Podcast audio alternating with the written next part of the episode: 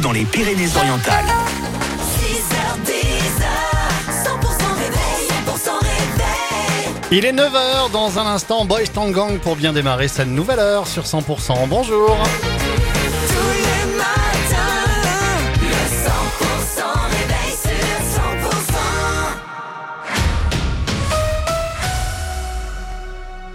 On s'informe avec Margot Alix. Bonjour Margot. Bonjour Karine, bonjour à tous. La manifestation des agriculteurs en Espagne, mais aussi les conditions météo rendent la circulation compliquée aujourd'hui dans les Pyrénées-Orientales. On fait le point sur les différentes perturbations avec Pauline Chalère.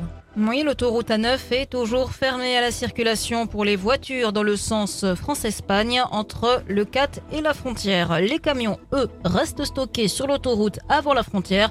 Les routes secondaires leur sont toujours interdites. Mais ce n'est pas tout. Face aux chutes de neige, la circulation est difficile sur le Haut-Conflans, en Haute-Cerdagne, en Cap-Cyr et délicate sur la basse Cerdagne. Le col de Puy-Morin s'est fermé, mais il est possible de franchir le tunnel grâce à des équipements spéciaux.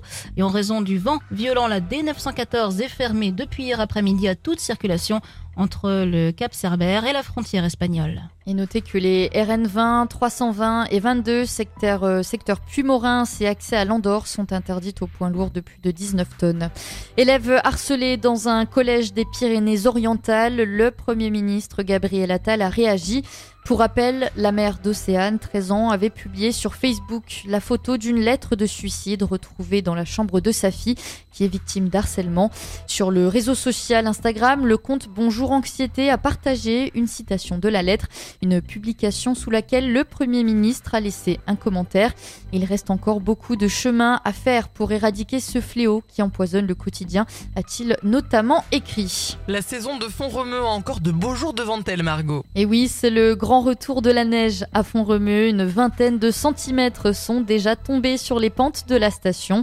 La fréquentation reste élevée. Au début des vacances, la station a enregistré plus de 60 000 visiteurs en une semaine.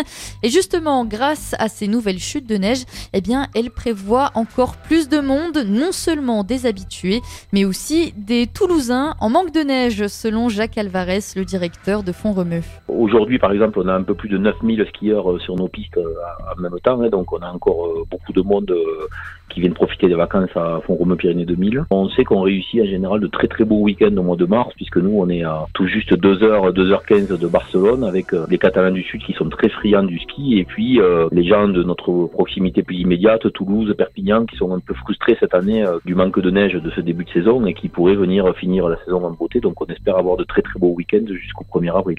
Et pour rappel, les derniers flocons tombés sur la station datent du début de janvier.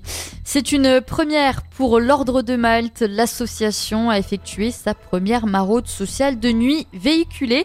C'était mercredi dernier. Au total, une équipe de 5 bénévoles est allée à la rencontre de 45 SDF. Une opération qui sera renouvelée chaque mercredi tout au long de l'année. Et du rugby dans l'actualité en top 14, guichet fermé pour la réception du stade toulousain à Aimé Ce sera la quatrième fois de la saison que l'USAP évoluera dans un stade complet. Rendez-vous donc le samedi 9 mars prochain. Le coup d'envoi sera à 21h05.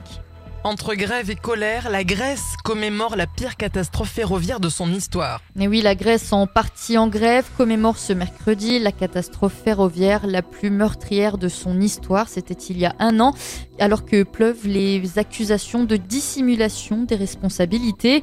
Ni train, ni métro, ni taxi, ni ferry, les transports sont quasiment à l'arrêt en Grèce depuis minuit et pour 24 heures.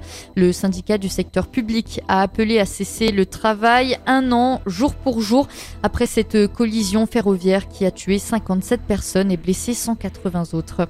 C'est la fin de ce journal. On se retrouve tout de suite pour la météo des Pyrénées-Orientales.